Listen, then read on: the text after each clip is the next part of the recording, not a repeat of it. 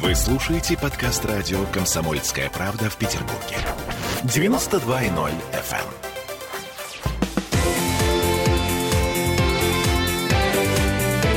Картина недели. Вновь возвращаемся в эфир. Э, Мы с Александром Сергеевичем Записоцким продолжаем подводить итоги уходящей недели. Ну как тут не поговорить про певицу Манижу, которая собирается поехать на Евровидение с песней про сильных русских женщин. Слушайте, а за что ее так возненавидели россияне? Что вообще происходит? Вы знаете, вот вы мне задаете вопрос, а я не знаю эту певицу. Певицу не Я знаете? ее никогда не слушал. Она не входит в круг моих интересов. А Вот когда я об этом услышал, ну, я все-таки массовую культуру изучаю, я Конечно. культуролог, я открыл Википедию, посмотрел, я подумал, что вот судя по Википедии, что вполне возможно она обладает большими способностями, это первое. А Второе, она обладает невероятной пробивной силой, потому что она в стольких различных проектах участвовала, Ну? в стольких странах. Она носится по всему миру, она ищет, как себя продвинуть, она совершает шаги. э, ну вот знаете, вот был такой фильм «Душа» когда-то в советское время. Я думаю, что уже сегодня очень многие люди его не видят, но не видели. Но это был предвестник современного шоу-бизнеса. Там продюсер, которого играл потрясающий актер, к сожалению, ушедший из жизни, Ролан Быков, он говорил про рок-группу, которая в центре сюжета, а фильм был скандальный. Они идут на скандал, он говорит. Сейчас без этого нельзя. Ну вот я не могу сказать, что Маниша везде шла на скандал, но она чрезвычайно себя ведет активно, и она все время ищет какие-то такие жилы, э, в своей деятельности, которые могут вывести на гребень популярности. Тема домашнего насилия, тема феминизма. Я не берусь сказать, что она не искренне в этом.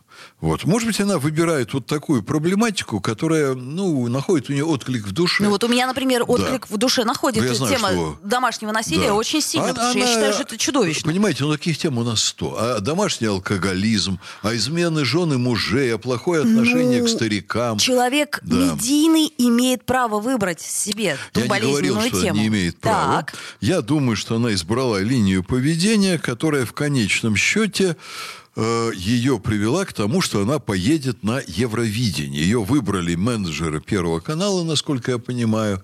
Это откровенный проект шоу-бизнеса. Они могут там говорить про голосование зрителей. Но я думаю, что зрители Первого канала, в общем-то, тоже эту манишу не знают.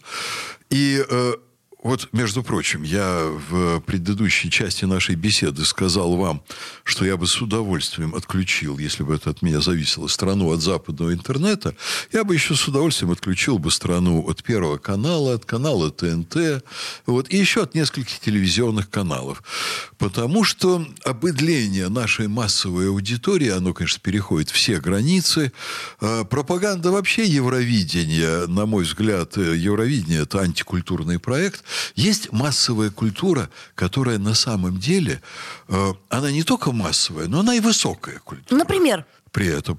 Ну, например, э, я вам могу сказать, вот если говорить о массовой культуре советского времени, к примеру, Муслим Магомаев. нет, подождите, советское время не катит. Давайте о сегодняшнем. Стоп, если, э, нет, о сегодняшнем я вам скажу.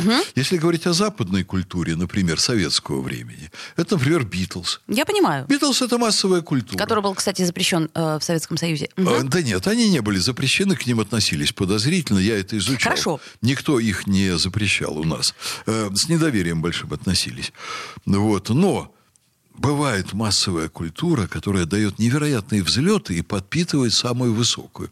Вот сегодня Поль Маккартни, например, запросто может выступить с симфоническим оркестром. Это никого не покоробит. Вот видите, тут высокая культура с массовой сливается.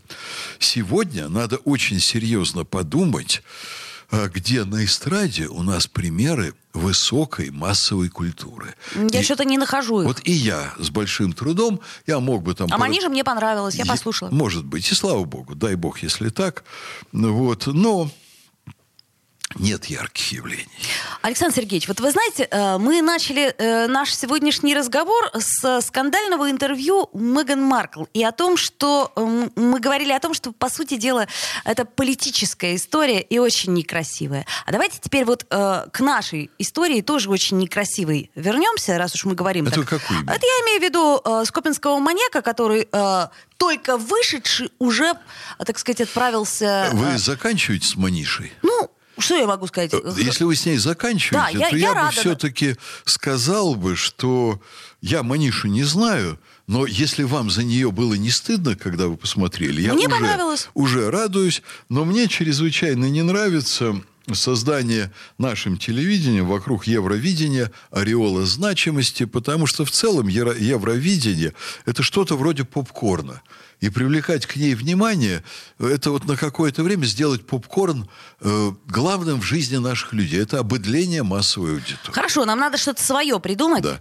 Но в какой-то степени, как сказала одна очень симпатичная мне журналистка, Евровидение, Маниша, вот в данный момент это маркеры в развитии нашей культуры. strutture. Так вот я, собственно, к нашей стране и хочу. Бог-то с ним, с Евровидением. Вот почему маньяка, который только-только вышел, могут пригласить на телевидение и еще ему и денег заплатить? А вот это, по вашему мнению, не маркер ли культуры нашей? Безусловно, маркер чрезвычайно некрасивый. Э, и это свидетельство глубокой деградации нашей культуры, опять-таки, в постсоветский период. Потому что телевидение занимается откровенно спекуляцией на самом низменном, оборачивается это пропагандой насилия. Будь маньяком, изнасилуй много женщин, ты станешь знаменитым, тебя пригласят на телевидение. Вот вы знаете, я все же думаю, что э, ну, надо бы поменять некоторые статьи нашей Конституции, надо бы ввести цензуру. Вот э, вы понимаете, я как-то обсуждал с Сергеем Капицей, очень крупным деятелем культуры, телевизионным деятелем, как у нас, как на Западе. И он в 90-е годы, это мы разговаривали, он был непримиримым противником вот того, что, во что превращалось наше телевидение. И он говорил, как же это можно им всю вот эту вседозволенность позволить? И приводил пример. Вот я, говорит, был на BBC. И среди людей, с которыми я встречался, был лорд-цензор которому, как лорд, ему э, высший законодательный орган страны, палата лордов, дала ему право быть цензором на телевидении. И кто такой там цензор? Это человек, который может любого журналиста снять с эфира навсегда – Другое дело, что там, может быть, не будут подвергать репрессиям, конечно, не будут там сажать в тюрьму после этого.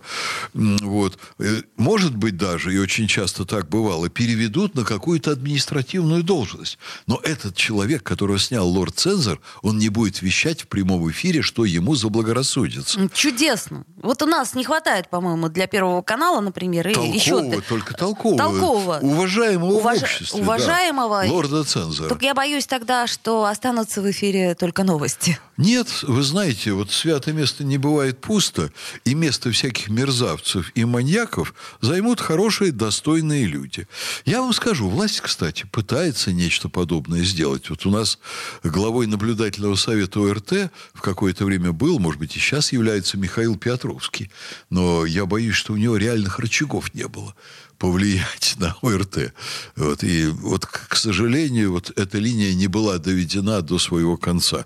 А и здесь надо наводить порядок. Заканчивая наш разговор на позитивной ноте, хочется пожелать всем хороших выходных. Александр Сергеевич Записоцкий, ректор гуманитарного Санкт-Петербургского университета профсоюзов. Спасибо. Если я кого-то огорчил, прошу не сердиться э, сильно, потому что отрицательные эмоции, они не продляют жизнь. Вот. Но я думаю, что наша аудитория заслуживает того, чтобы с ней говорить честно. Спасибо. Мойте руки и носите маски. Картина недели. Вы слушаете подкаст радио «Комсомольская правда» в Петербурге. 92.0 FM.